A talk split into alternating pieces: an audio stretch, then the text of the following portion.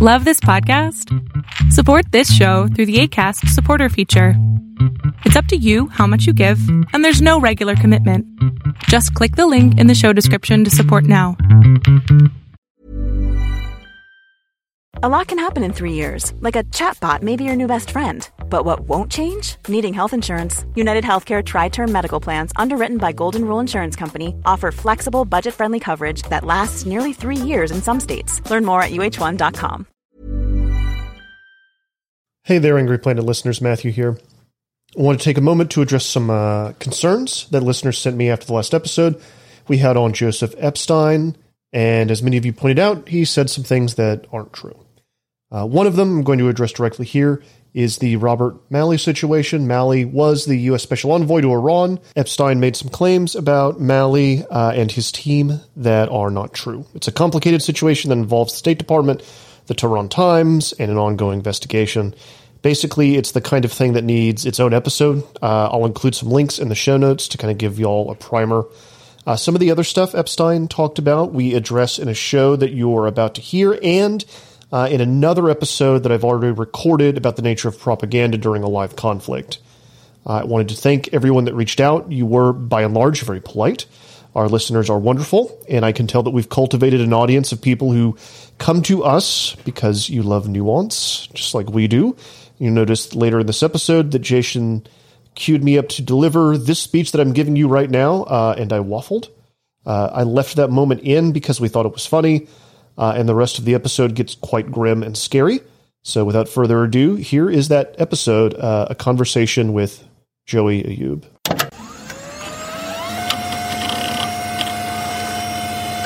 I was re-listening to the other episode that you were on this morning while I was making breakfast, just to like make sure I was absolutely refreshed. And it was uh, a story Jason mm-hmm. told towards the end about um, uh, an old Holocaust survivor living on uh, the border with Gaza and going into the shelter and deciding that they were not coming out anymore.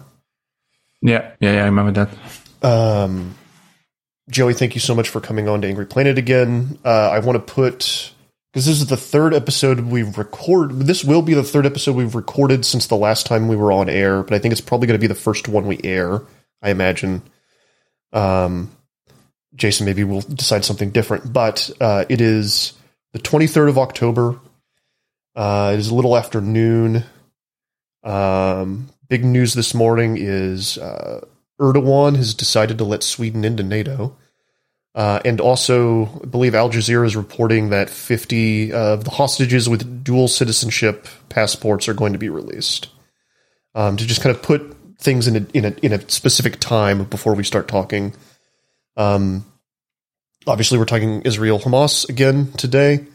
Uh, Joey, uh, the you, we've had you on the show before. Uh, I thought of you immediately um, when things when the the attack on October seventh happened, and you were thinking of us because you you also reached out almost immediately and said, "Hey, I want to come on the show again." And I was wondering why you thought of us and like what your what was your headspace that you were in um, in that immediate moment, and like what you needed to communicate and get out. Right, yeah. Well, Matthew and Jason, thanks again for having me. Unfortunately, it's under these circumstances. Um, yeah, I contacted you guys immediately, um, as well as uh, buddies of mine at uh, the Ukraine Without Hype podcast, um, which I mean, obviously from the title, they tend to focus on Ukraine, but they also have this more like internationalist lens. And I knew that they were interested in this topic because me and Romeo, one of the hosts, talk about this a lot. And so they had, they had me on and shortly before they had me on, I also thought of you guys because I, I felt like last, the last chat we had was, you know, pretty productive. Um, for lack of a better, I don't even know if these terms make any sense in the context, you know, the, given the topic of conversation, but like it was an engaging conversation and I'm hoping listeners thought the same. And in times like these, um, uh, I have like two hats on. One is the hat of me freaking out because I have obviously family both in Israel, Palestine and in, in Lebanon. Uh, as a Lebanese Palestinian, that tends to happen.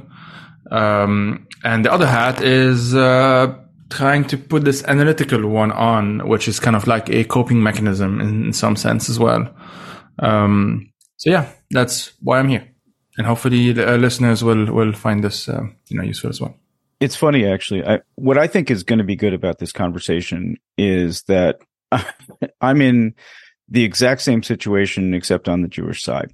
That's mm-hmm. all. I mean, mm-hmm. family directly affected in Israel, um, and uh, you know, trying to also be a journalist, um, you know, and, and analyze things fairly. And um, we actually, on that line, we have a correction to make from our last conversation. And I think we should just uh, get it out there immediately because I think it is mm-hmm. actually probably the most important thing in our conversation today is to be as factual as humanly possible. So, Matthew, mm-hmm. you want to hit it with the correction? Uh, you know, I don't have all the notes in front of me. You're you're kind of putting me on the spot. I thought we were. I uh. I am. So if you're hearing me, if you're hearing me uh, meander right now, and you will be in the edit afterwards.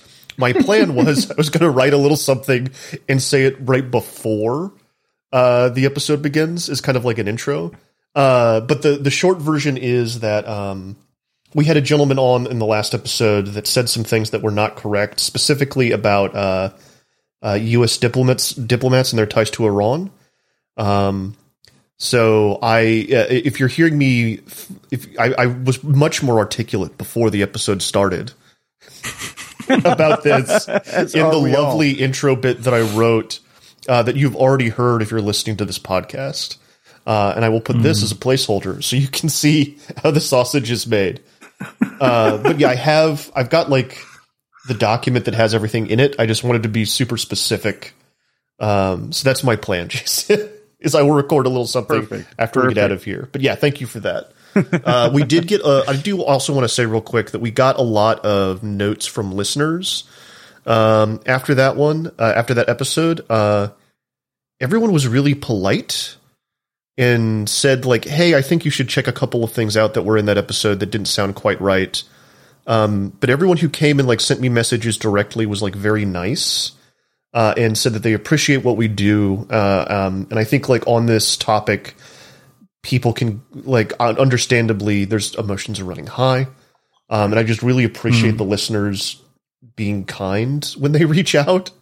Uh, especially yeah, bless bless them for doing that. Yeah, especially when they have corrections or they think that we did something wrong. Like, because I like yeah, constructive criticism, I like to be told when I'm wrong, but nobody likes to get yelled at. So everyone, all the listeners who reached out were very nice, uh, and I appreciate that. Thank you. All right, let's let's get into this. Um, Joey, first, actually, can you give us a little bit of your background? Uh, uh, your your academic background, like who you're working for right now and where you're writing, that kind of thing.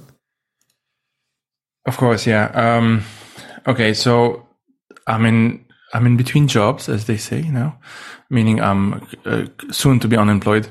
Um, but I work as a um, freelancer most of the time. I recently finished a PhD in cultural analysis, uh, focusing on Lebanon and specifically post-war Lebanon um, themes related to memory, to conflict, to whether the past is really the past, that sort of thing. Um, which was weirdly cathartic, uh, despite the, um, honestly, like 90% of the topic is pretty traumatic and pretty, pretty depressing. Um, before that, I did my master's at SOAS, um, on the politics of Yiddish and Hebrew, uh, as a, on the cultural studies. They call it in English and Kulturanalyse in German um, because I did my PhD in, in Switzerland, I should say. Um, and so during that year at SOAS in, in London, so that was 2015, 2016, is when I, let's say, delved, um, to, to pretty deep extent. I'm, I, I, go, I got pretty obsessed with the history of Yiddish, especially. Um, and to a lesser extent, but still noteworthy, I think the, the history of Hebrew, because obviously they are linked. Um, and that allowed me, I think, a a way of understanding, quote unquote, the other side. Um, I don't like sides. I, that's not how I, I. am using terms that folks, I think, listening, um, at least can follow me a bit better because otherwise my thoughts are very chaotic, or they sound so. They're not, they're not chaotic in my head. Um, and that that's what I think allowed me to have this again, for lack of a better term, like nuanced perspective on uh, what has been happening in Israel Palestine for basically my entire life and the entire life of my parents and the entire life of my grandparents, more or less. Um, and so I I am Lebanese, like that's my nationality. I am also of Palestinian heritage. My grandfather was exiled in 48 uh, from the city of Haifa, which is obviously now part of the state of Israel. Um, and I've always had this relationship with that entire part of the world, for lack of a better term, as someone who grew up in Lebanon, but surrounded by two states, the state of Israel and the state of Syria, that uh, were not exactly easy or not easy, easy neighbors, to put it very mildly. Um, and Lebanon's kind of sandwiched between the two. And so I don't know. I feel like this is a perspective that uh, took me some time to even appreciate, like a positionality that is actually worth discussing and talking about and all of that stuff. Not that uh, it's all about identity politics or any of that. It's just a way of informing, or at least it kind of gives a different layer or an added layer to what could otherwise be very complicated and almost in, in undecipherable. Is that the word? Um, um, topic, which is the topic of Israel Palestine. Oh, and I have a podcast because I need to plug shit. Fire These Times, talk stuff, politics. Check it out. It's good. It's a good show. Sorry, go for yes. it. Thank you. Oh, Thank you. and more importantly, you actually just had a child. We don't know if is it your first child or It is. It is my first child. She's a preemie, uh, meaning she's extremely premature and is extremely tiny. Uh, so that that's kind of also a bit scary. But she's doing well, and the hospital we live like not far from the hospital, and they have been brilliant. So at least I'm grateful for that. Congratulations. Thank you. Yeah. Thank you. Thank you. Um, so you mentioned identity politics in there, and I think that there we have this. Uh, that is a lens through which I think a lot of Americans are viewing this. Um, and I wanted to bring up something that I think is a complicating factor here. We talked about this a little bit the last time you were on.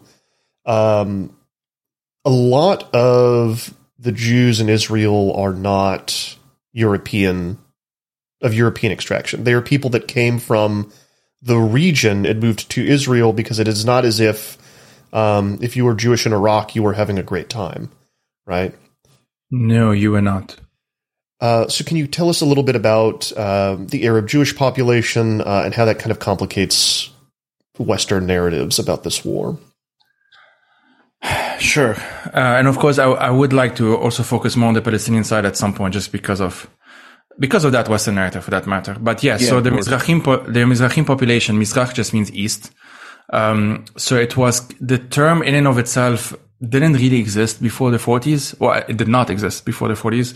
Before that, you, you know, you were a, I don't know, a Baghdadi Jew or a, you know, you, you were from a certain place and you had a certain ethnicity and also a certain religion and the relationships between ethnicity and religion and nationality is one of the most difficult ones to even get into. And to be honest with you, although like I, I have read my Benedict Anderson and my Ella Shohat and all of that stuff, it's still very complicated.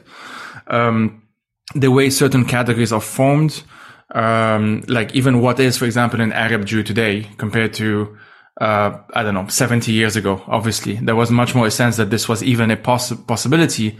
And although today, of course, many people still identify as such, it's clearly more difficult to do so in large part, uh, due to the, the formation of the nation states that, you know, for various reasons had to quote unquote homogenize the populations and create a, a us versus them and that sort of thing. Um, so the Mizrahim today are like uh, the majority of the Israeli Jewish population, at the very least, like close to a majority. I don't have the statistics in front of me. Um, and that's a kind of in contrast to the Ashkenazim population, which were the, um, where a lot of the founders, or all of, most, most all of the founders of the state of Israel were from.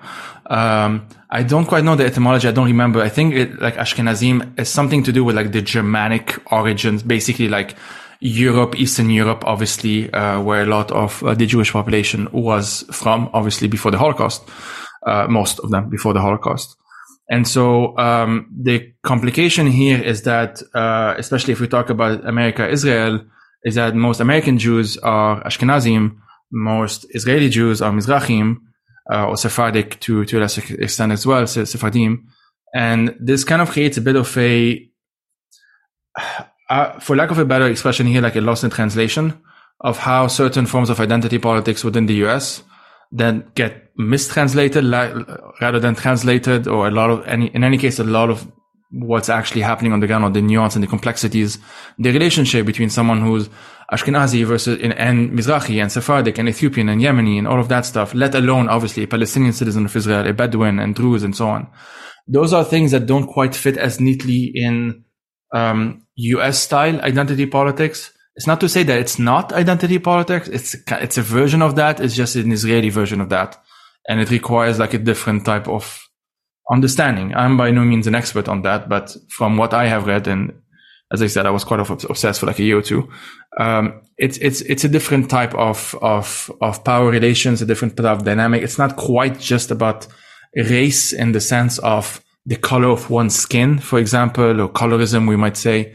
It's a bit more complicated than that, basically. So, how does the Palestinian population of Israel fit in?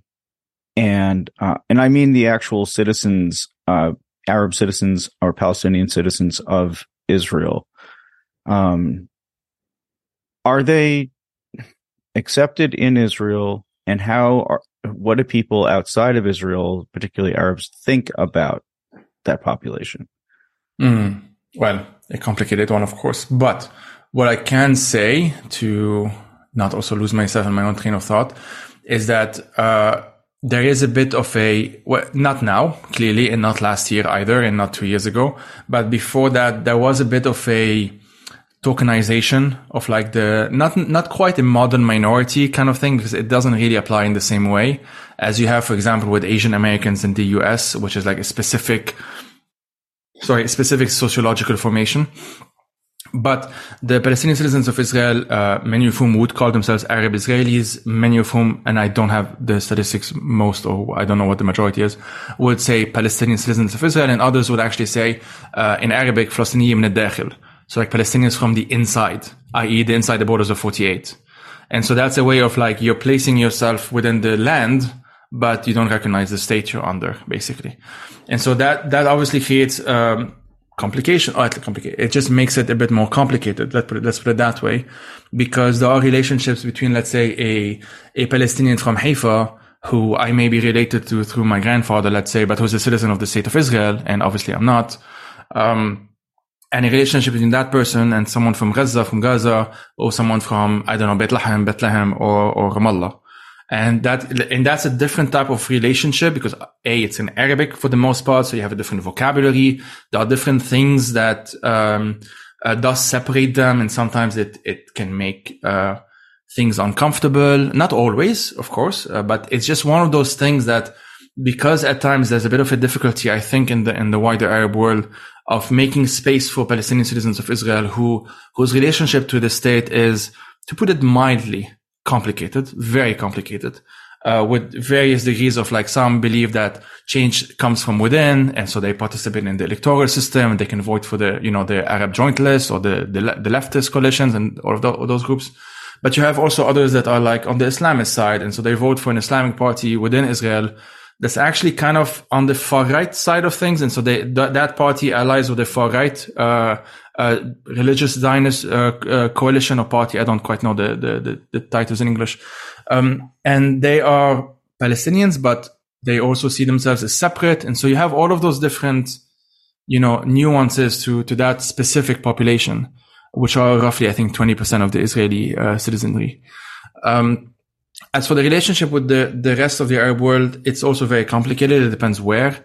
Uh, some countries, the countries that have recognized the state of Israel, like let's say Egypt or Jordan, uh, if you're a Palestinian citizen of Israel, uh, going there, you're going there as like on your Israeli passport, for example. And so that makes for an interesting conversation, but you can enter. So like it's not necessarily dangerous or anything like that. Um, as for uh, other states, most Arab states as of now have not recognized, and so more recently, same for like UAE, Bahrain, all of those states that have established relations with the state of Israel.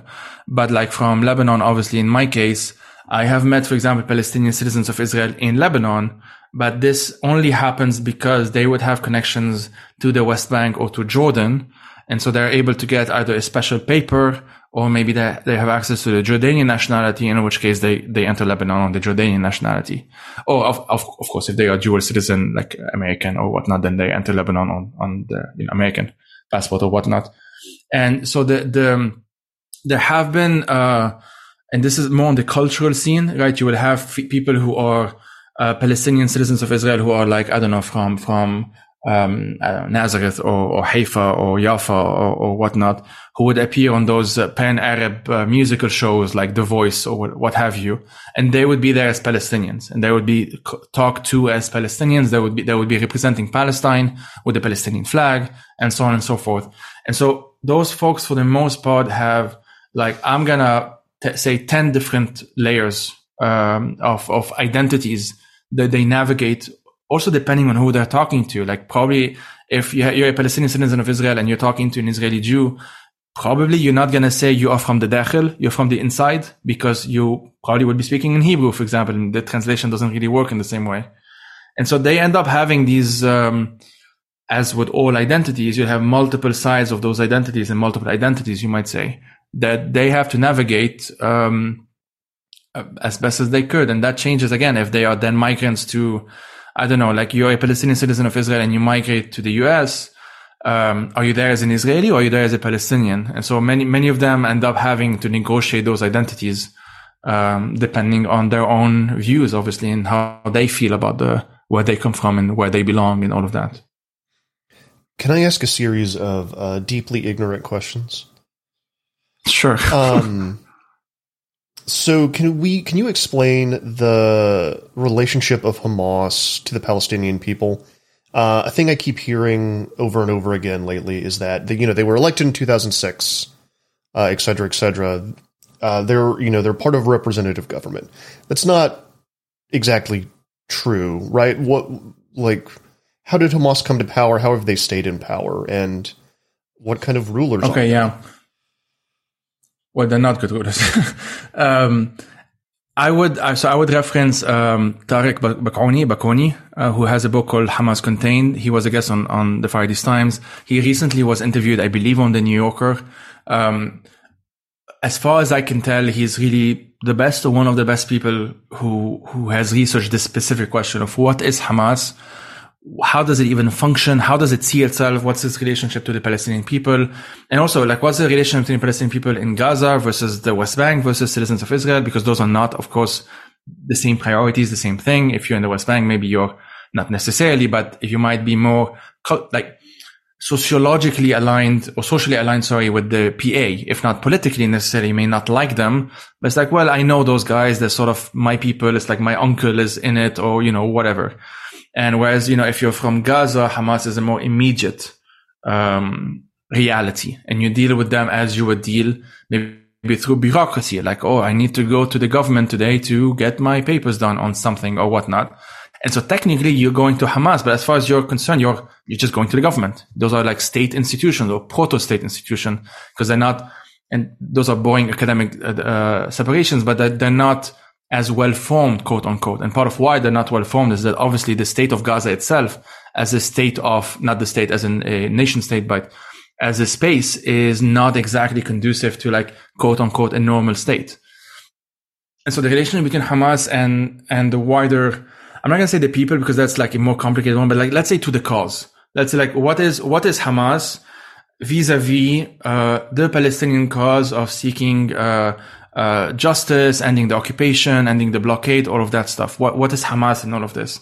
And Hamas, like up until 2006, were relatively small players. Six, seven, I don't remember what the elections were, six or seven, and they did win those elections. Those were uh, like normal elections in that sense.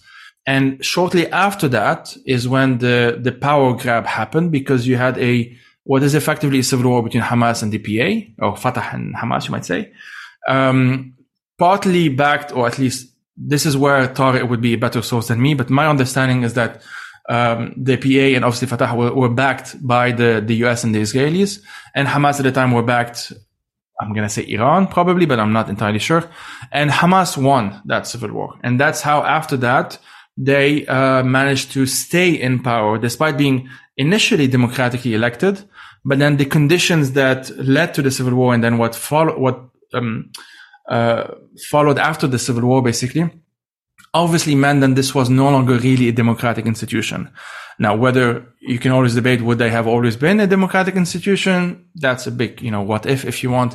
But there were aspects about them that's like, at least at the time, told told like a neutral observer, let's say, well, they're they're willing to play by the rules. They're willing to participate in in some form of like civil society because Hamas always had a separation to various extent depending on the time and and and you know the circumstances between its like civilian or like its government functions and its military functions. And those are separate groups. Like they're not necessarily even in contact with one another on a day on a daily basis. There there was the, and that's a bit like with Hezbollah although that's a different um, there's a different dimension to that which we can get into. But um, they they they had to operate as a state providing services you know all of that stuff while at the same time being a very repressive movement uh, pretty conservative obviously um, not exactly the best people to be under if you are anyone who's not part of the you know straight male uh, not even majority but like the straight male population and obviously if you're uh, non-sunni you would have certain restrictions as well it's not quite as I've been seeing in the media at times, like, oh, they're just everyone is oppressed and so on.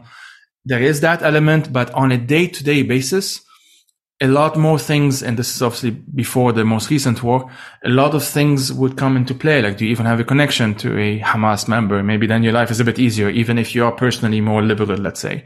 Stuff like that. Um, so that's kind of, um, Hamas in a very, very small nutshell, but that's kind of what they have been in any case since the, the early, early aughts, right? What is the structure of this government, such as it is, even look at look like? Uh, they won the, and I want to note just that they won the election in 2006 by a plurality, not a majority.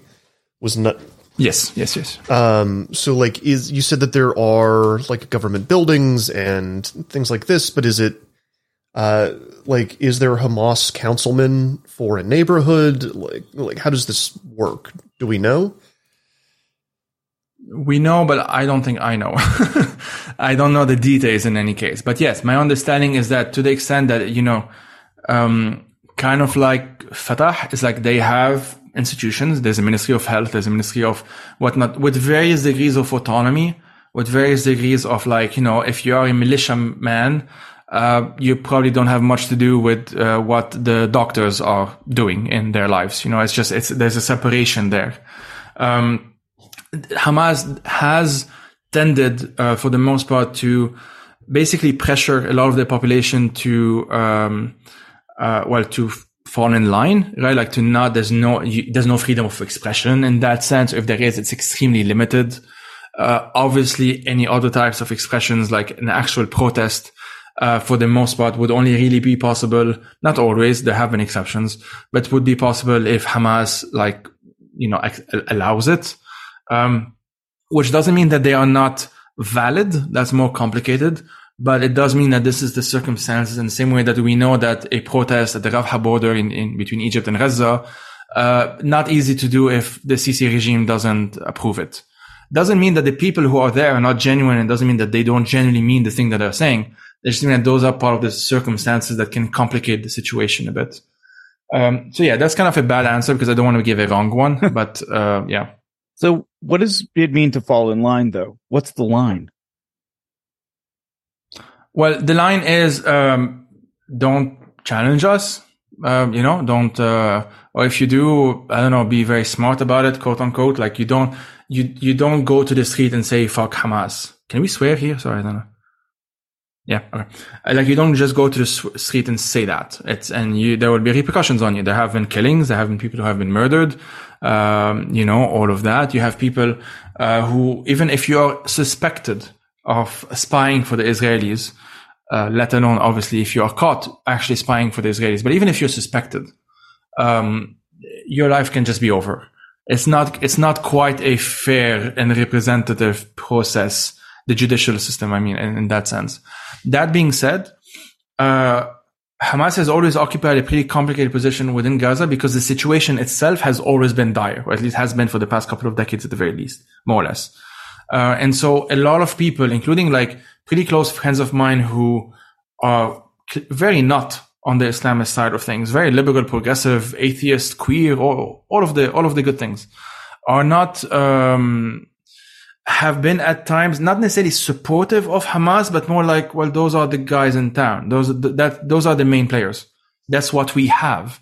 And it's part of my frustration a lot of the time is like, well, if where is the Palestinian Mandela or whatever? Like for one, probably under the rebels or in some Israeli prison or in exile. There, there aren't many, there isn't exactly a situation that's conducive to sort of like a healthy and vibrant civil society that any place would almost naturally and organically develop because people don't like living in rubble. Like that's not exactly something that people like to do.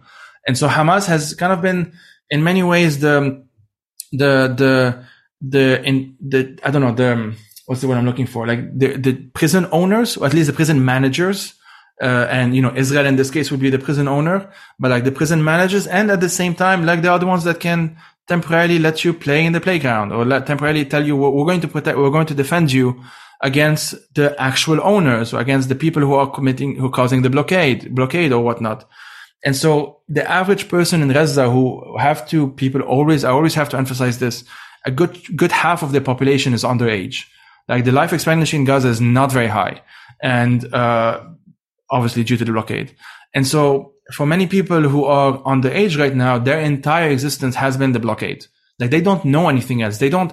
They're not sitting in cafes debating the the difference between the 67 war and the 73 war and whether uh, the Oslo Accord were a good idea or not. They're not. They're they're just in this very dire circumstances and there is a group like Hamas that says basically like, we will protect you.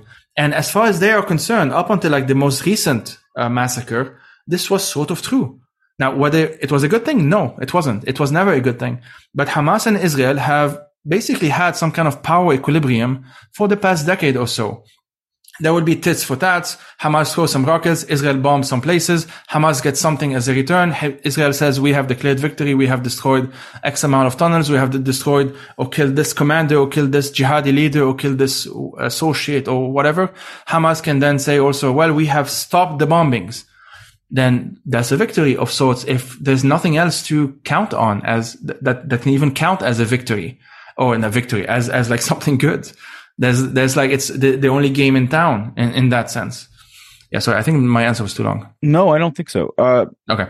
So if you were I mean, does Hamas like are they capable if they wanted to and let's say they had a real partner on the Israeli side, I mean, are they interested in negotiating a peace?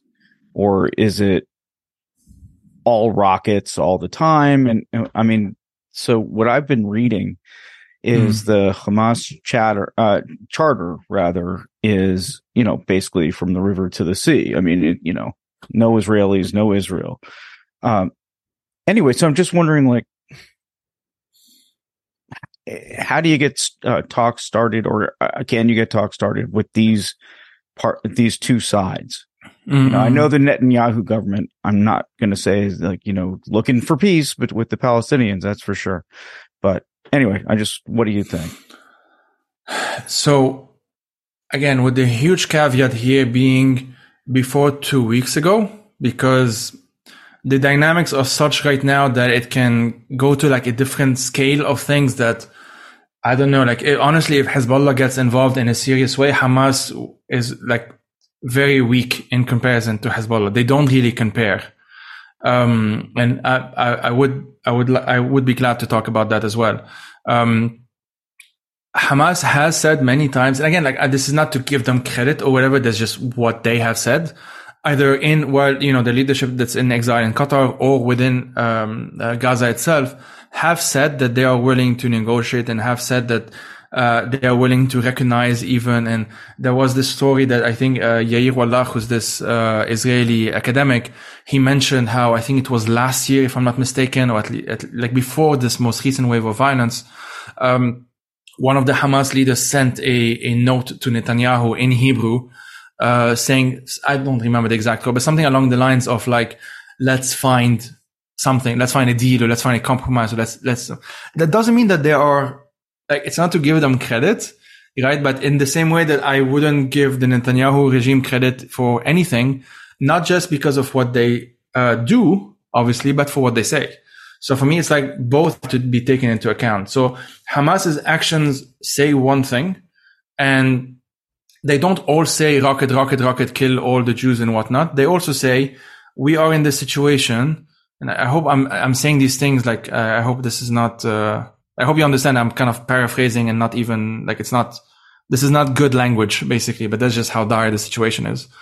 Um, but like they would not. They're not just that. there's an element of them that is that. But there is an element of them that's like, you know, they wear their ties. They, they like to go to Qatar and negotiate with the Americans and the Israelis. And they like to play the politics, the game of politics and of geopolitics and all of that stuff. And more importantly, they are a party that doesn't want to die. They want to survive. They want to exist as a serious political party, which, you know, is what most political parties do. So at one point, I think right now, in the past couple of weeks, I don't know what the next Hamas is going to look like. Because for one, breaching the fence, border, whatever is one thing. And if they had stopped at that, that could have actually been understandable. Justifiable is a different thing for me, and that's like immoral ethics, whatever.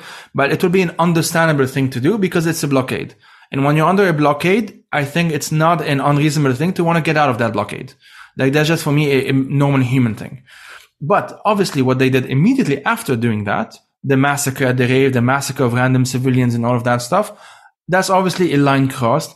And it's a kind of a, it was a bizarre thing for them to do. And I don't know if quite the term is bizarre, if the term bizarre is quite accurate, just because it doesn't quite follow their previous modus operandi. It doesn't reflect the actions of a political body that wants to, uh, continue. I think, right? They would have had you would have had to have known that doing that was going to be was was going to wake up this military power next to you in a way that it had not been awakened before, right? Or at least not in the past decade. Yeah. Um, so I've heard different analyses of specifically why does this specifically happen. One one version of events that I think is plausible. I can never know for sure, of course. So people, please don't hate me. This is just a plausible um, scenario, if you want, of what happened is that they, the, the mission was to enter, get some hostages and negotiate with those hostages to get Palestinian uh, prisoners of Israel in Israel to get them out and to have a, a hostage release. This has happened in the past. So it's not unusual that it would happen again. And the main difference, obviously, right now is just how the scale of how many hostages they've, I think as of now, it's around 222 still, um, in, in Gaza and how kind of relatively sophisticated the entire operation was. That, so that, that's one version of events that, oh, this is how it started. But then an argument that I've seen is that what seems to have happened is that they were themselves surprised by how relatively easy it was to enter. And then mostly their lower ranking members, many of whom are very young, not that this is an excuse, found themselves suddenly in a position of power where they were, as far as they're concerned, in a position of powerlessness their entire lives. And they quite literally took it out on civilians. Now, this is obviously not an excuse. I hope this is clear. It's just something that we see in terms of when we see power dynamics different in, in different places. This does sometimes happen. But regardless of what the initial causes or rationale or whatnot happened, the fact of the matter is that this many people were murdered and this is a line crossed. It's a line crossed for Palestinians for that matter, because that's not part of the Palestinian cause. It's not, it's not something that has ever really been a serious, there's always been Palestinians that have murdered civilians. As you know, you have, uh, during the Israeli occupation of Lebanon, you have Lebanese that wanted to kill Israeli civilians. But most people in that situation focus on military target. There's like a rules of engagement, um, ethics almost that it doesn't look good for them, even within their base, that they don't make distinctions between, you know, a, an armed military soldier, uh, like an armed soldier, I mean, and a child or just a random person dancing. Like it doesn't look too good within their, uh, obviously within their most extreme base. Yes, maybe. But for the most part, most people are like relatively sober and understand that if you do a certain thing, especially if it's like something this massive that will have a certain resonance and therefore a certain, uh, reply that will clearly, even if you think about it just purely on military terms, clearly like not be worth it, essentially. And yet it's what happened. So another version of event, or like an interpretation of what's happened. And again, I do not know for sure which one it is. It just seems plausible to me because last year we had the rapprochement between uh, Hamas and the Iranian side. Hamas and Iran were not on good terms. they were actually on very hostile terms because Hamas in Syria was on, ag- against the Assad regime. Hamas was, to some extent, still is, broadly speaking, allied with the Muslim Brotherhood. So more on the, you know, um, Sunni Islamist side of things in Syria rather than the Iranian side of things in Syria. And there's also an organic, uh, bond, if you want, a link between a, a, a, a, good chunk of the Hamas base. And here I'm talking about just like your ordinary civilian that might be a sympathizer of Hamas and let's say the Free Syria Army at the time. So it's not, it was not unusual to see like Hamas fighters of the Quds Brigade, for example, uh, walk down the streets of Gaza with a Free Syria, like a revolutionary Syrian flag, um, around them, you know. it was not un- unusual. It just in the same way as you, to this day in, in Idlib today, you will see a protest and you would see like people in Idlib in Syria waving the Palestinian and the Free Syria flag together because there's a good there's a good percentage of the population that has experienced oppression. How they interpret that oppression is something else, but they have experienced oppression that might see some link between their experience and the experience of someone, if you're from Idlib, maybe, or Aleppo before 2016, and someone who was in Gaza at the time, or someone in Gaza with someone who's in Aleppo and Idlib and so on. And Hamas was not in, so was not in that axis of resistance quote unquote, as Hezbollah calls it, at least not after the Arab Spring or shortly after the Arab Spring. They cut ties with the Assad regime. They cut ties with Hezbollah. There were even active fights within Syria between Hamas and Hezbollah, and they were certainly not uh, on good terms with Iran. Now, last year, there has been a rapprochement. Um, because Islamic Jihad being the one that's closer, the, the party being closer to Iran, they sort of mended ties and now they, they, I don't quite know how they work on the inside, but my understanding is that they have like a joint um, command kind of thing, or at least they, they talk to one another when they they decide to do certain things. And also, more, as importantly, their relationship with Hezbollah, which is a much stronger party, and their relationship with Iran, which is obviously a geo-regional power or a regional power, has shifted since last year. So one interpretation of what happened is that they may have felt emboldened by this, and they may have thought whether rightly or wrongly, that they will be bailed out. That i.e. that something would happen on the second front, as the Israelis call it on the northern front, that Hezbollah would do something, forcing the Israelis to basically be very stretched out, which would then force them to come to the negotiating table or to whatnot to then give Hamas uh, or concede to Hamas some of the demands that they would have wanted or would have asked, including most importantly and maybe most symbolically powerful, the release of Palestinian prisoners in Israel because doing so is like also their way of saying, look, we can get something out of them. We can actually make demands out of the occupiers. So my hunch, and maybe in the weeks and days and weeks and months to come, we will know more and more, is that it was probably a combination of those two. We still don't know what Hezbollah will really do. Like there have been tits for tats, but as of now, it's not completely out of the ordinary, although more Hezbollah fighters have been killed recently than in a very long time. I don't know if since 2006, but certainly in a very long time. So this might yet change the dynamics on the ground. Um, but it's quite also possible that they may have been given this guarantee uh, by Hezbollah or by Iran uh, via Islamic Jihad. And I should say, even within Lebanon, uh, Hezbollah has become has been since last year more tolerant of Hamas and Islamic Jihad factions, which are not many, but they exist, uh, operating within southern Lebanon, for example was before like Hezbollah would accept no, uh, like a complete hegemony of, of operations there. Um, and so it's quite possible that this is, they thought this is the, or they would give in a guarantee or whatnot. And it may yet be that Hezbollah delivers on that guarantee, in which case I honestly fear for us all. And I'm, I'm not exaggerating. Uh, but if not. It might be that uh, Hezbollah did give them a guarantee, but then decided to back down. Maybe because the Israeli uh, response was so violent and so brutal that even Hezbollah is sort of rethinking a bit to re- rethink strategy. I don't know. And obviously I have no way to know right now.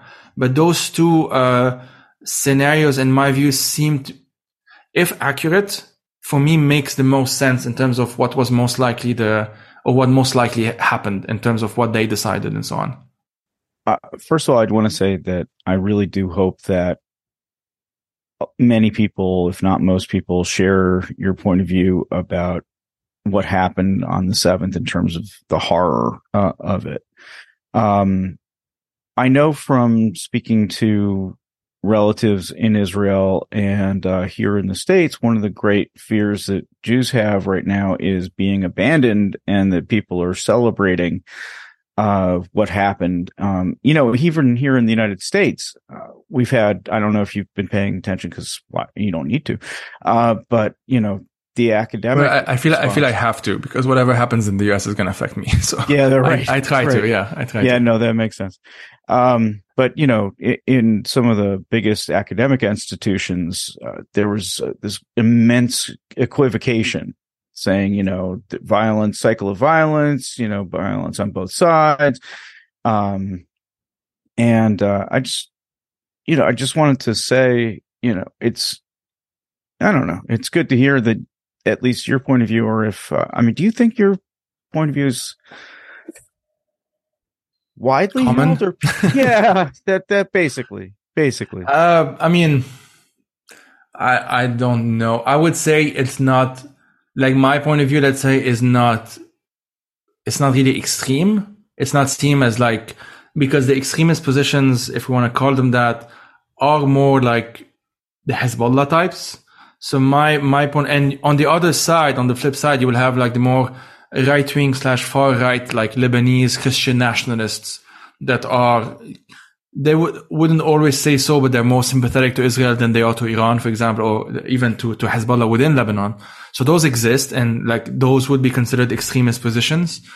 My position is, um, or my, my view on this is relatively mild. I would say it's not that out of the ordinary. Uh, even if, and, and this is like maybe it takes us to a different, um, on a different, I don't know. You, you tell me if this is like out of our, like too, too out of, too out of there, but, uh, I know a lot of folks, uh, friends, especially in Lebanon, who would post a lot of things online and maybe need to pause a sec before posting. I think that there's a lot of problems related to the internet right now and social media of people sharing, um, very emotional, like they can be very generally emotionally distraught by seeing like a hospital bombed in Gaza or, or like a UN school destroyed or, um, some, not all, but some of the Israeli reactions online, which have been pretty nauseating to look at and react also very viscerally and very like fuck everything and destroy it all and and even like start supporting kind of supporting Hezbollah but not quite. And those are people who are not as I said secular uh, queer some of many of them atheists like democratic what have you but it gets to a point where it gets so cynical and so desperate and so hopeless that they are basically saying well again the same as I said before with Hamas and, and Gazans like what what what other games and towns are there? As soon as the the massacre happened, um, the Americans, the Europeans, you know, basically the Western powers were saying, of course, condemning this. This is a terrorist attack, and that's fine. And honestly, not a lot of people would have a problem with that in of itself, condemning it for what it was, which was a massacre, uh, multiple massacres for that matter. But then saying like Israel has the right to defend itself. Okay, that's one thing, you know, uh, could be could be understood, and especially in the context of immediately responding to an actual massacre. But then, kind of giving carte blanche to the to the Israelis, as uh, the Prime Minister Rishi Sunak said, as basically Biden said multiple times. Biden, who seems to have, I don't know, lied about seeing beheadings that he didn't really see and stuff like that. Like it's gotten to the point where, and now in Germany, the, the repression against Palestinian supporters and Palestinians themselves and saying stuff like we will not, the conservative leader just today saying stuff like we will not allow any Palestinian from Gaza coming to Germany because we have enough anti-Semitic young men in Germany. And it's like, I don't know. I, I feel like sometimes I'm losing my mind. Like the Germans are talking to me about anti-Semitism like the Germans of all, like I, I generally feel like I'm losing my minds at times. But to uh, go back a bit, I don't think it's an unusual position. I and I mean everyone I talk to, and sure, my circle of friends are more on the left than not, and and what have you.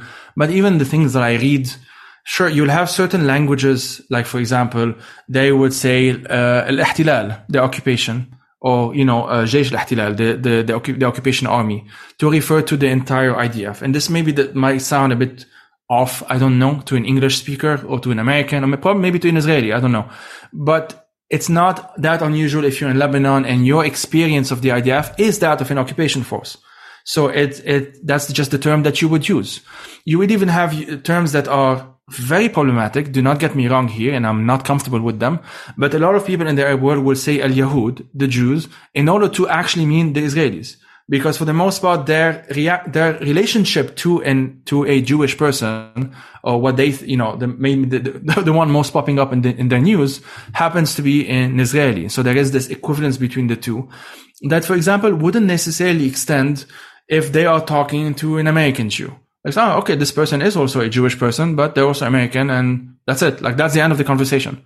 It's not necessarily something that is politically relevant, if you see what I mean, or even culturally relevant.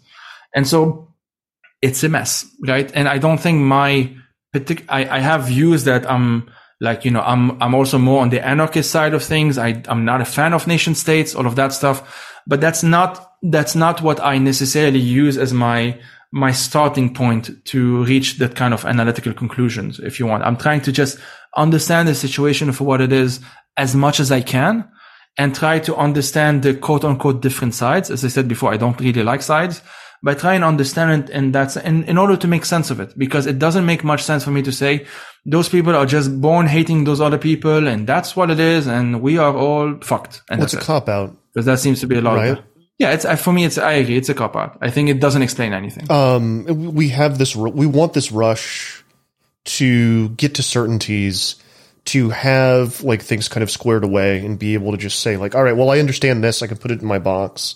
Um, and this is a situation that uh, that simply does not work, and it doesn't work in most situations, uh, really. Um, but this, like the, I've never seen anything quite like this that eschews simple answers and simple explanations, right? All right, Angry Planet listeners, we're going to pause there for a break. We'll be right back after this. All right, Angry Planet listeners, welcome back. We are back on with Joey Ayoub. Another Normally, being a little extra might be a bit much, but not when it comes to healthcare. That's why United Healthcare's Health Protector Guard fixed indemnity insurance plans, underwritten by Golden Rule Insurance Company, supplement your primary plan so you manage out of pocket costs. Learn more at uh1.com. Quality sleep is essential for boosting energy, recovery, and well being. So, take your sleep to the next level with Sleep Number. With a Sleep Number smart bed, you can individualize your comfort level and enjoy a better sleep night after night. JD Power ranks Sleep Number number 1 in customer satisfaction with mattresses purchased in-store. And now the Queen Sleep Number C4 smart bed is only $1,599, a saving of $300 only for a limited time. For JD Power 2023 award information, visit jdpower.com/awards. Only at Sleep Number stores or sleepnumber.com. ignorant question. If I can, if I can jump in, Jason, It's unless okay. you've got It's okay. one. Uh, if I can answer, I'll answer it, of course. No, I, uh, Matthew, I, I've grown used to your ignorant questions. Uh, wow, that was a good burn for a Monday morning. Uh, or I guess Monday afternoon. now. um, another, we're we're kind of talking about some of the narrative lines that we're seeing kind of run through media over and over again. Uh, another one that I wanted to ask you about is this idea that Benjamin Netanyahu, and I was trying to find the quote while we were talking. I couldn't find the exact quote. Um, built up Hamas as a way to delegitimize a Palestinian state. Uh, is there any truth to this? You know, this is not, and this is something that's in like. Oh arts. yes, yeah, yeah, Okay. yeah. No, there is. Uh, can you- can you- no, no, there, this is it's not a conspiracy. Yeah, sorry, it's not. This is again the Hamas contained book goes into it in much more detail than than I probably can explain it. But it's and it's not rocket science in some sense. If you are someone like him who is very smart and arguably one of the most cynic- cynical human beings I've ever seen in my life, like I think this should be agreed. um, dealing with a PLO type of uh, group is more difficult than dealing with a Hamas type. The PLO, for all of its flaws, and there were many, you could talk to it. And it had some represent- rep- representative value. It even had like Jewish members in its ranks. It obviously had many Christian members in its ranks and atheists and communists and so on. And it had a version of an interpretation of reality, if you want, that was more accommodating than a group like Hamas or especially a group like Hezbollah, but that's a different story because it's more direct, related to Iran and Lebanon's civil war at the time. So at the time, as I said, like Hamas and Israel reached a, a, a violent, but an equilibrium. Like it's an equilibrium in, the, in a political sense, in the sense that there were tats for tats, but that's because that's the only way Hamas can get the Israelis' attention. The Israelis pay attention and they respond because they have to, because they don't want to lose face or whatever. And they need to show maybe to their allies that they can deal with Hamas. And there's some kind of like uh, trade of like, you know, give us money, uh, allow permits, which kind of shows a bit the, the desperation of the situation in on the ground in Gaza. That one of the negotiating, uh, one of the things, one of the demands that sometimes Hamas would make is give permits to X amount of Palestinians to go and work in Israel. Because at the end of the day, you have this power dif- power differential, regardless of the ideologies of not. Even Hamas recognizes obviously that Israel is an actual state.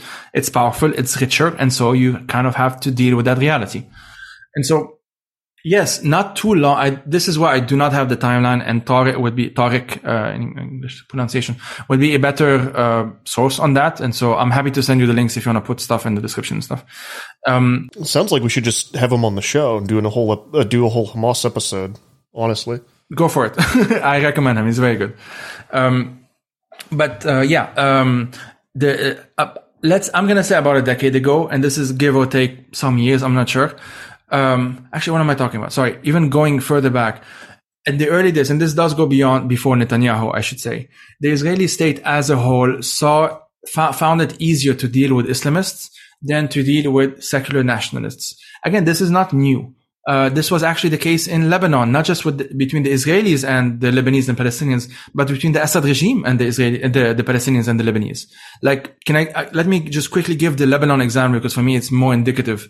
Like after the civil war erupted in 75 for various reasons that we won't get into, the vast majority of the parties that formed the, here I don't remember the English uh, translation, but the Lebanese National Coalition or something, some kind of neutral term like that, uh, were like uh, Palestinian um, resistance forces, uh, the vast majority of whom were either on the left or at least pan-Arab or pan, you know, nationalists, Palestinian nationalists, uh, Lebanese communists, uh, some Islamists, but not many because in the 70s that was not a massive thing.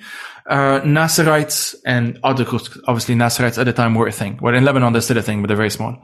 Um, and so that was the, that was the main that was the main resistance and resistance again to the to in that neutral term of there was an occupying force and they were resisting that occupying force therefore they are a resistance whether you like it whether you like that term or not um, and so up until 82 the majority of that resistance was secular and left wing and and you know again for all of the flaws that they may may or may not have like closer to an IRA if you want than a uh, Hamas or Hezbollah.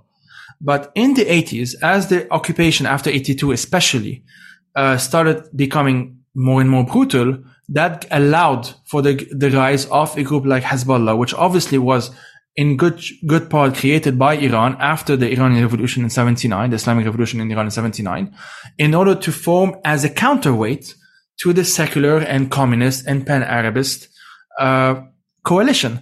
Because in 76, and this is before 82, before the Iranian revolution, before all of that, that coalition was actually winning the Lebanese civil war. And so that, that threatened what at the time was the Maronite Christian, and I should say that's my background, that my people, quote unquote. But that, that coalition, that, um, side of the equation, if you want, the right wing Lebanese Christian nationalists, were losing. They had like a very small uh, percentage of the Lebanese territory. And in theory, the war could have ended in 76 or 77. The Syrian regime at the time, Hafez al-Assad, actually went to the Americans, quite literally. Kissinger was there at the time, and he's still there with us because he never dies. Um, 100 year old guy. Um, he literally went to the Americans and said, like, I can take care of this for you guys. And here I can recommend the, the episode with Ziad Majed, who was one, one of the most active, um, Lebanese left-wing thinkers, especially up on, uh, around 2005, 2006 in Lebanon, which was significant for other reasons here. Um, and so anyway, Hafiz al-Assad, the father of Bashar al-Assad, of course, went to the Americans, basically, I am the one who can protect the Christians. I'm the one who can defend them. And that was almost all that was needed to say, even though that wasn't actually accurate or whatever, but that's how, that's geopolitics for you and realpolitik, a la Kissinger and all of that stuff. So the Syrian army actually invaded Lebanon in 76. They assassinated Kamal Jumblat in 77, who was the leader of that coalition that I mentioned. And so by the time the Israelis entered, really entered, they were there beforehand in terms of uh, fighting the Palestinians and all of that stuff. But when they, the proper invasion of Lebanon in 82 happened, that coalition was so weakened that it facilitated obviously the Israeli invasion. So you can argue that the Syrian invasion facilitated the Israeli invasion, which is quite ironic, but that's accurate. And so that uh, the, they were facilitated into entering Lebanon. It became easier for them to do so. They obviously bombarded Beirut. There was a siege, the Sabra and Shatila massacre, all of that stuff that happened in 82. And the occupation stayed in southern Lebanon at one point. They withdrew to, to that side of, of Lebanon.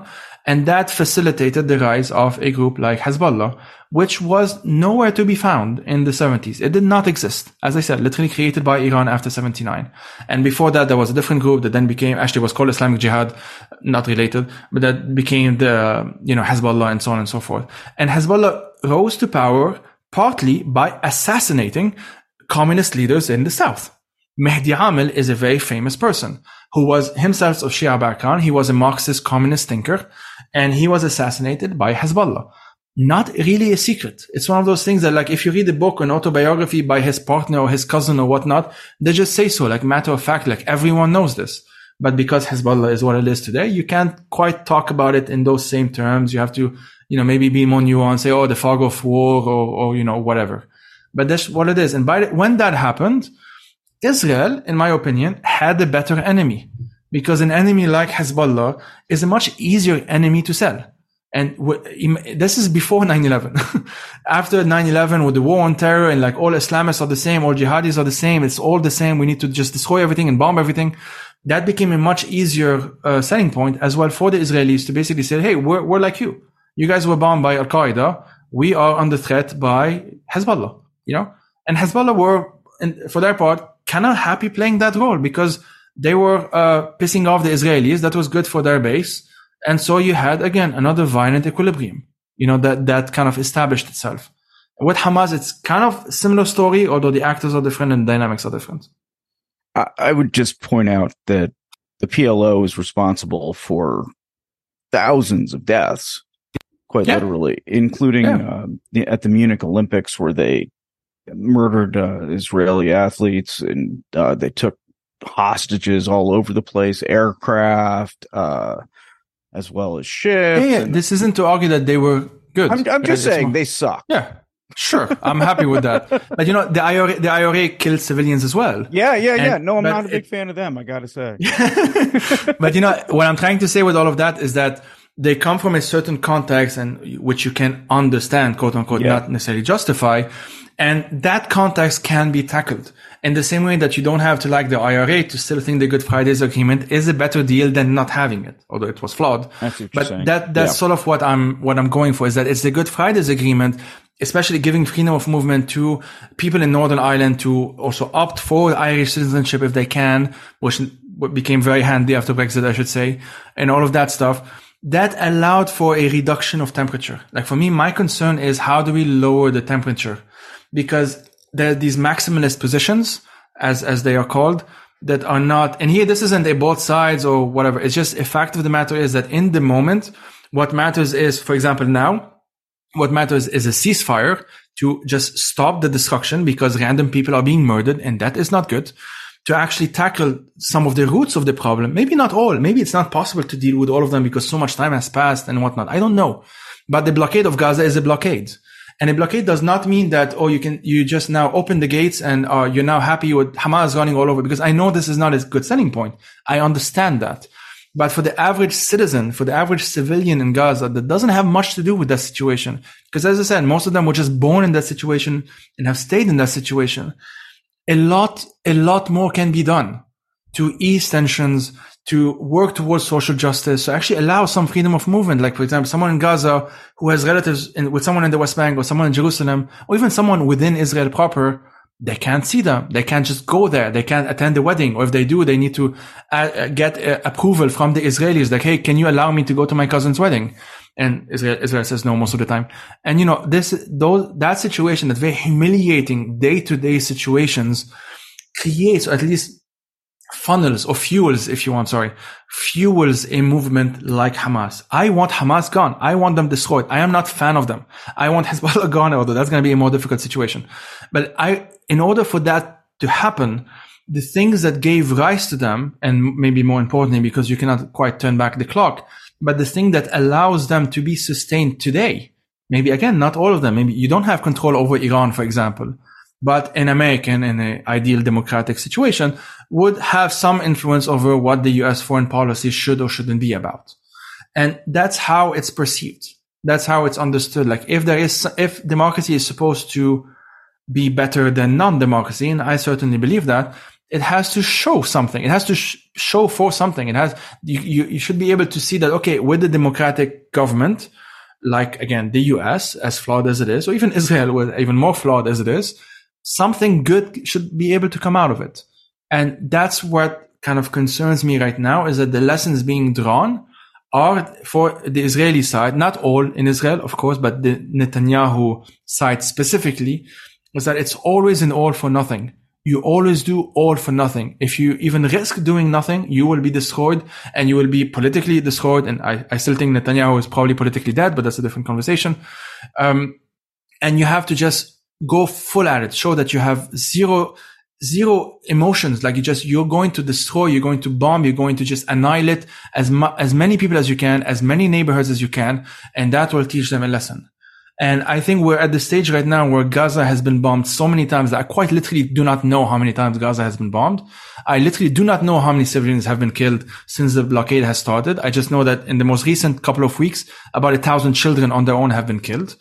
And I just, I, I'm at the stage right now where I don't quite understand what is even the end game because annihilating all of Gaza and uh, ex, you know ethnically cleansing everyone in Gaza to the Sinai Desert, as some Israelis uh, that foreign minister, I don't ex foreign minister said on Al Jazeera a couple of weeks ago, is a pretty insane thing to say.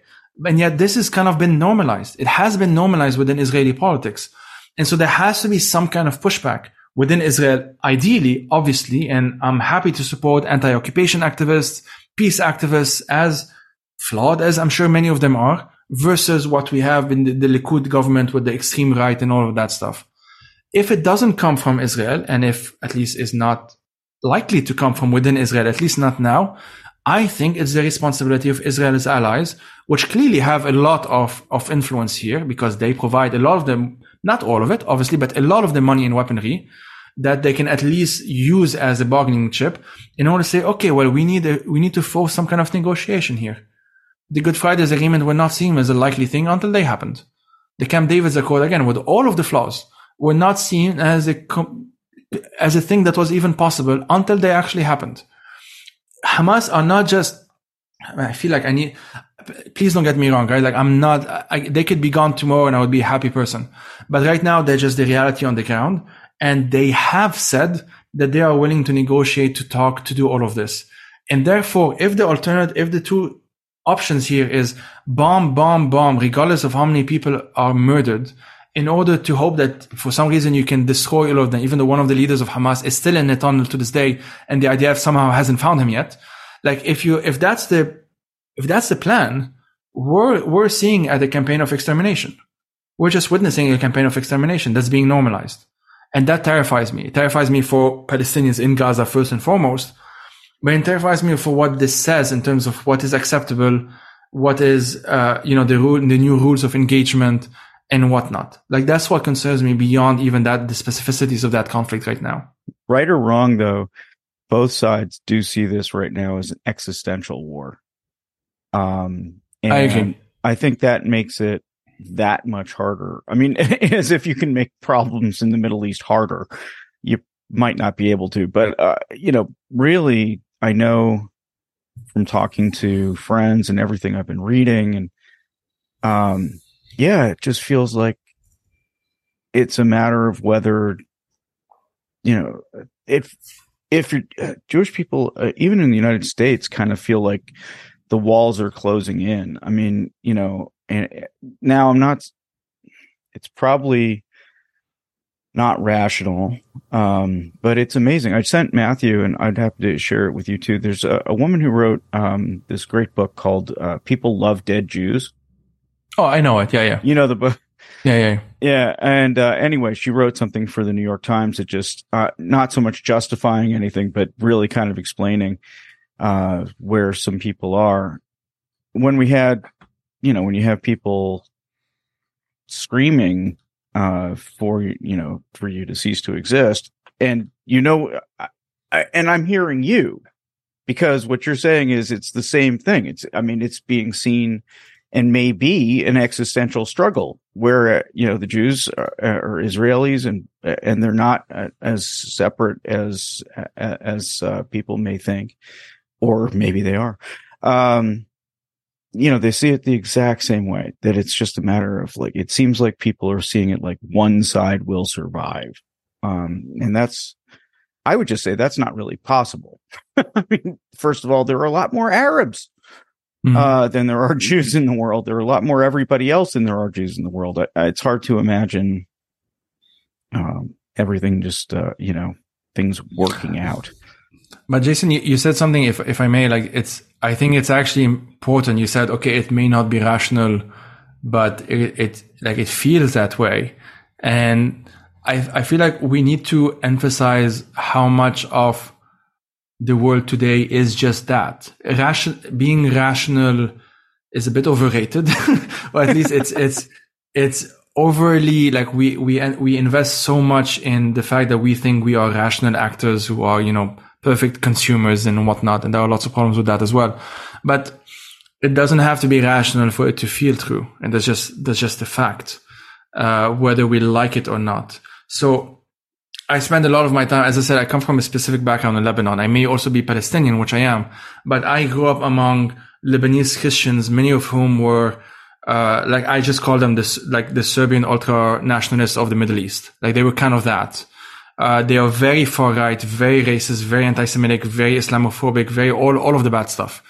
Um, and many of them are there to this day. Uh, most recently, they had the, the, they call, they call themselves the, the soldiers of God, uh, or soldiers of the Lord, rather would be the translation. Uh, Christian nationalists in Lebanon who apparently have taken it upon themselves to terrorize every queer person that exists in Lebanon because that's their priority right now. And so those are the people that I'm familiar with. I, I generally grew up with those people. One of my close friends at the time, his mom wrote the autobiography. Uh, we're no longer friends. Uh, wrote the autobiography of one of the main warlords in that group, Samir Geagea. Um, wrote the autobiography, I should say, because it's not really an autobiography. Uh, but that, that's, those are the people I'm familiar with. And so, you know, cynicism and um, helplessness and and because one thing that they would always say is that there are many more Muslims than there are Christians in the Middle East. And that's numerically accurate. sure, it is. Now in Lebanon, it's actually very different because Lebanon is a very special place and has very specific uh, political reality, if you want, where Christians are not actually in danger in any in any meaningful sense. If anything, they have disproportionate amount of power in Lebanon in terms of their actual percentage in the country. The president has to be a Maronite Christian according to the constitution, etc., etc., uh, and the the general of the army as well, and other other folks. And so I I have seen people who, and I grew up as I said with those people who would say things like, "If we don't do this." Or if we don't let Israel destroy all of Dahi in southern Lebanon and the, the west, the east of Lebanon, sorry, and so on, we will be next, i.e. they will come for us. Now, the fact that they have never come for us doesn't change that equation. And if they do come for us, they, they only need to do so once. For the, the past like 30 years of paranoia and, and, and fear and anxiety to just be confirmed. You don't need more than once.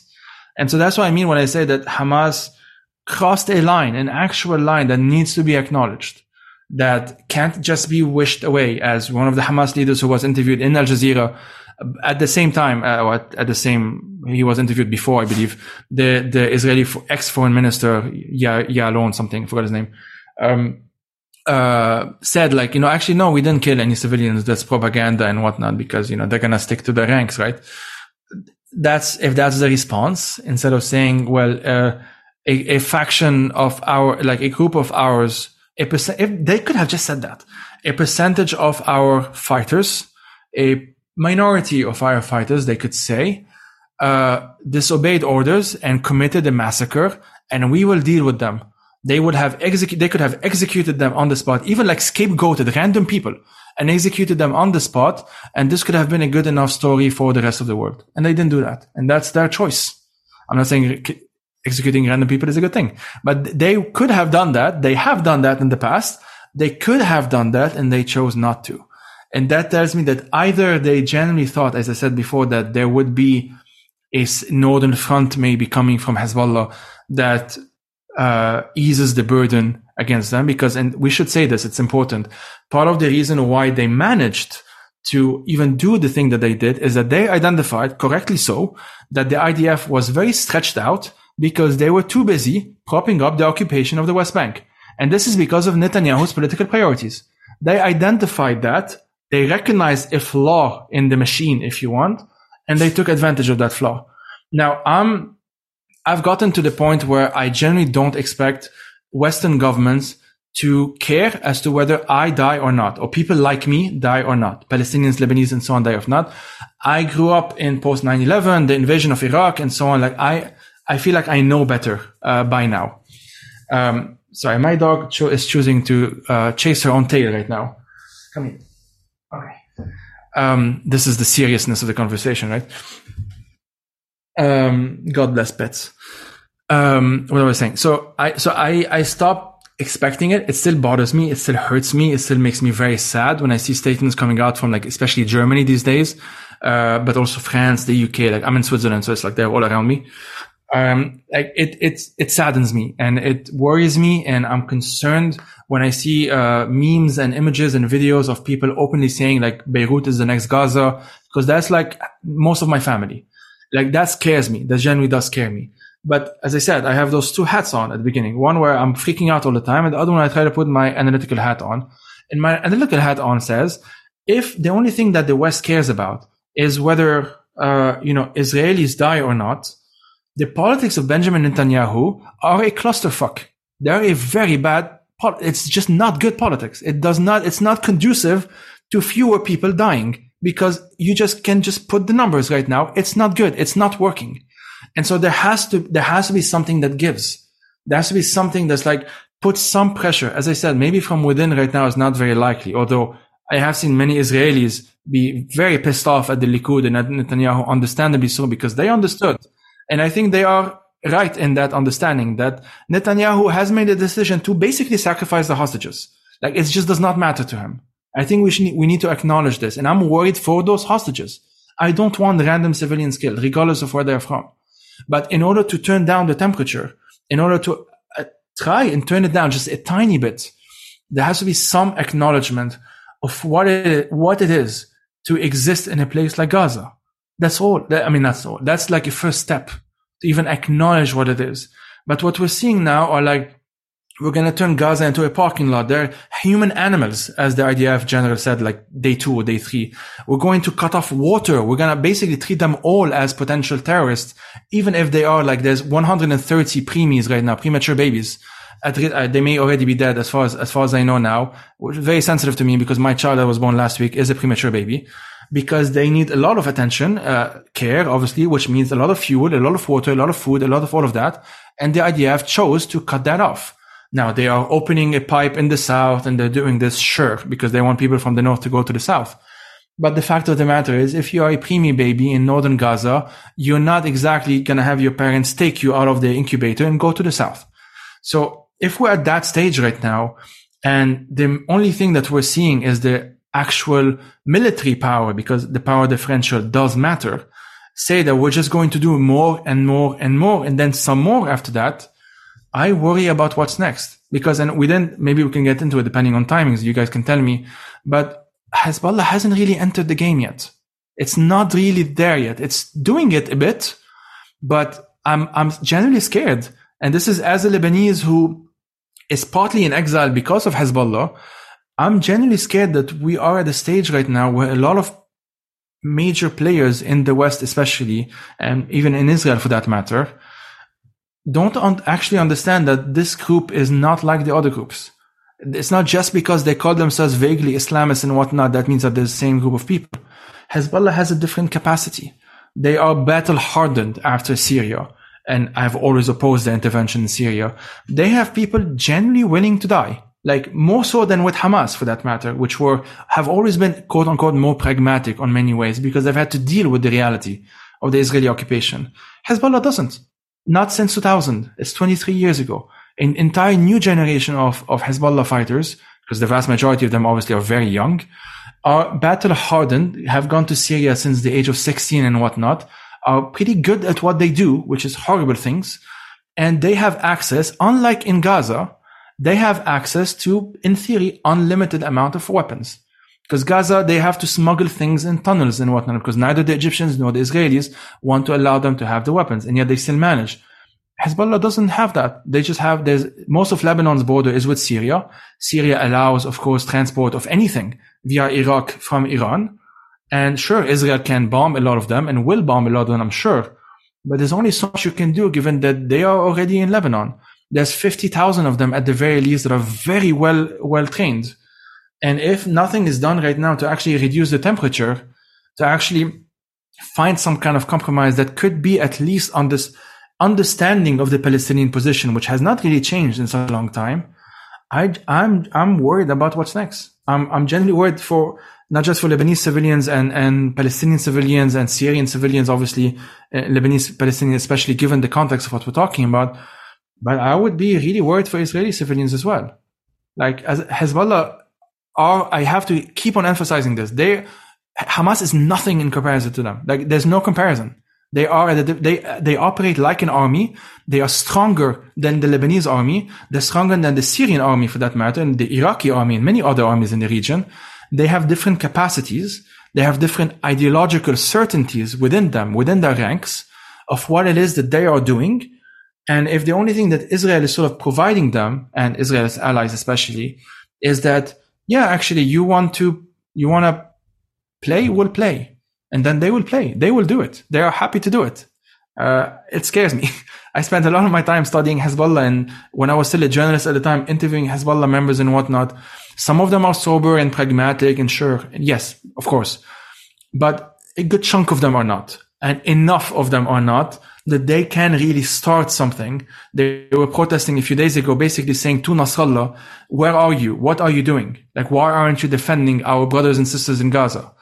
if this isn't stopped, and if then the supposed ground invasion, which hasn't has happened but not really happened yet and whatnot, if it does actually happen and the destruction continues to even grow and grow and grow, I'm I'm worried about just this getting even more out of hand than it, it's currently it's it currently is. And so that's my like pitch to I don't know if your audience mostly Americans I'm assuming that's like my pitch to Americans if you want. Uh, this shit can get worse. It can really get worse and I don't want it to get worse. so that's that's my that's my fear, and part of why I I um I wanted to come on this podcast, other than your amazing tolerance and patience at me just rambling for hours and hours. But thank you for that. yeah, we're known for that. Um, yeah, it's true. Everything that you said about the the fear of the widening war. Uh, throw in just a couple other things just for fun uh, that you just didn't expressly mention. One is that the U.S. seems to really be throwing itself into this in a way that um, it did in 2006 or uh, you know in other uh, conflicts uh, in the Middle East. For I mean, there are two aircraft carrier groups and uh, thousands of soldiers that have been you know mobilized and ready to go in a 24 hour notice and Iran has also said some really scary stuff about, you know, their willingness to help out their friends. And if Hezbollah does attack, you know, what does the US do? What does, and then if, or what does Iran do? And who knows who acts first? It just, you know, the fact is that if one acts, the other will, right? Yeah, I, I, don't think it will be Iran because they, they tend not to do it themselves. They tend to prefer their allies to do it. And so I do think the main front, if we want to use those military terms right now, is basically Hezbollah. And that's the, um, if the, a good chunk of the base of Hezbollah is genuine in what they say. Again, you may not like it. it that's, but they're genuine they say that what's happening in Gaza is enough of a reason for them to intervene and to open a second front. Like they're genuinely saying that. And their past, past enmities between like them and Hamas because they were on the side of Bashar al-Assad and Hamas was not. That's kind of like, it's like water under the bridge right now. Like these change, these things change all the time and so quickly. And so they are willing, they are generally willing to martyr themselves, as they would say, like uh, um, to fight for what they would say uh, in Muqawamah, the resistance or the liberation of Palestine or to fight the Zionist enemy or whatever, whatever interpretation or however they were going to frame it. Um, um, the carriers in the Mediterranean, yes, I mean, that's, that's also very terrifying and they would intervene and all of that. But as I said, like the IDF right now, I should say I was listening to this Popular Front episode uh, just yesterday, um, interviewing a I don't know if he's Israeli, but he's based in Israel, uh, journalist, um, who was himself citing, and then I looked up the, the the the quote he mentioned, which was accurate. He wasn't he wasn't mistaken.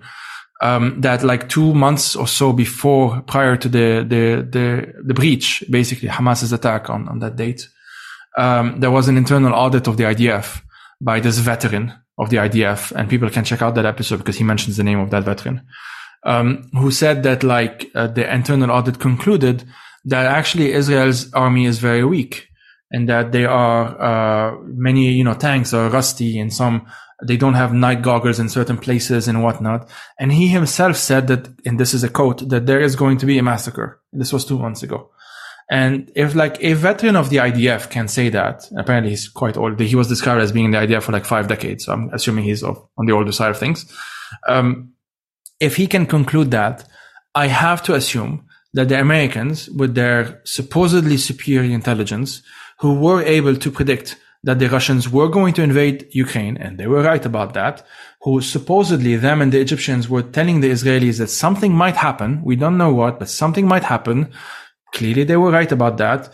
I have to conclude, and maybe I'm being optimistic here, that they understand that yes, they can put plane carriers and whatnot in the Mediterranean. But if Hamas was able to cause this much damage to the IDF in Gaza, Hezbollah can do so much more from Lebanon. Even, even if like the end goal is that Hezbollah gets destroyed after six months or two years or three years or four years of war, the cost will be on like a different scale than anything we've seen so far.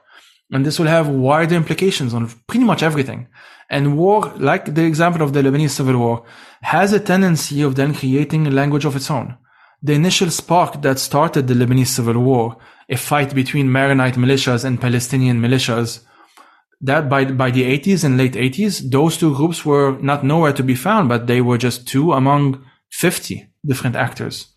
And in the state of the world that we're currently in, with things being already so precarious and so fragile and so, so such huge swaths of the Middle East, especially in North, North Africa, I'm worried that either they're really not taking this into consideration, or if they are, they're willing to say fuck it and they're willing to get into it. But the consequences, I'm, I genuinely shudder to even think about them, to be honest with you. So I hope we don't get there. I, as I said, I'm not a fan of Hezbollah. I want them weakened. I want them gone but they're there and they need to be contended with and they need to be reckoned with in, in the sense of like they need to be dealt with as serious political actors that can do X, Y, and Z if they tell you that they're going to do X, Y, and Z. And I would want people who supposedly care about civilians and lives and peace and whatever to take that seriously because they say that they're going to do something, they tend to do it and they have the capacity to do it. Anyway, so I repeated myself a bit. Sorry about that. No, no, no, no. I, I uh, Matthew, unless you have something else, I just want to say that that is the perfectly scary note that we like to go out on. We're either depressed or scared. Sorry about that. no, it's it's us, uh, not you. Um, but yeah, it is, and it is uh, a frightening situation. Terrifying. And I, and I don't know beyond the immediate politics of Israel Palestine. I don't know if enough people are watching um, everything else that's going on and how frightening it really is.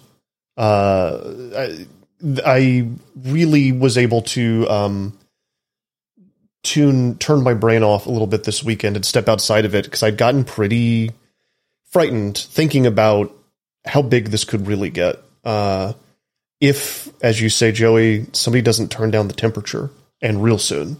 Yeah. Um, and I'm afraid that it doesn't look like that temperature is going to get turned down. Yeah. Yeah, that's my fear as well. And I see, I have obviously more friends in Beirut than I do in Israel Palestine just because I grew up there. But I see a lot of my friends right now in Beirut, um, have like a mix of feelings, let's say of helplessness, obviously, and some of them of like deep nihilism. Like it's like fuck it. Like just if it's gonna happen, happen. Like stop. Like there's this expression badly translated here. It was like if you're going to do it, just do it. Like stop making us wait that you're going to do it. If we're going to die tomorrow, like do it now. And it's that kind of like again, it's it's this type of trauma induced nihilism, you might call it, whatever. But that's the civilian population. That's not the Hezbollah population that have been fed basically a very distinctive story and timeline and narrative, if you want, for the, roughly the past couple of decades. They believe that they won in 2006. They believe that this was their victory in the same way that the Israelis believe that they won in 2006. They kind of both lost, to be honest, but they believe that.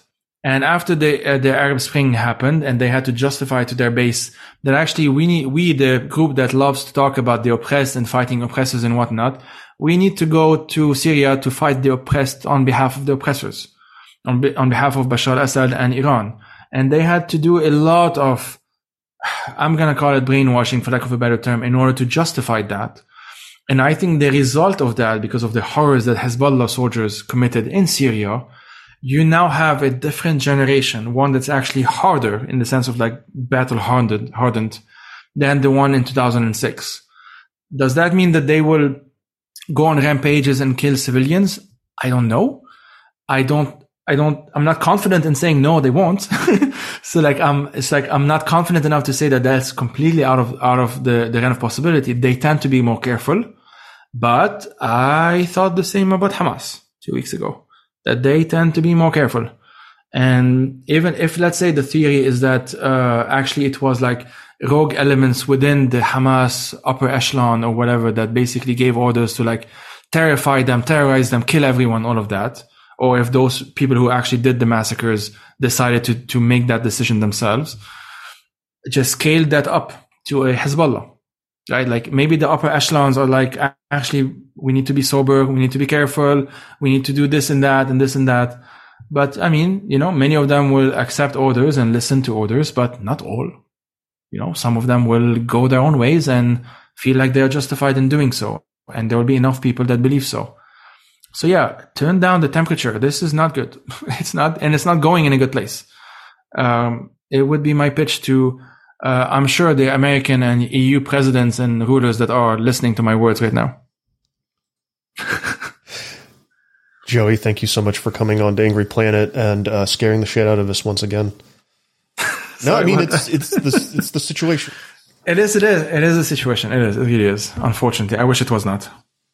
I, Joey Ayoub. I don't think we even said your last name. we Joey Ayoub. Yes, that's my last he, name. He introduced himself. It was quite lovely. I think so. he said Joey. anyway, just want to be sure. Just want to be sure. Okay. Thank you very much. Really. Thank you both. Thank you both. Um, yeah. Speak soon. Hopefully in better circumstances. Yeah, and and really all the best uh, for your new child.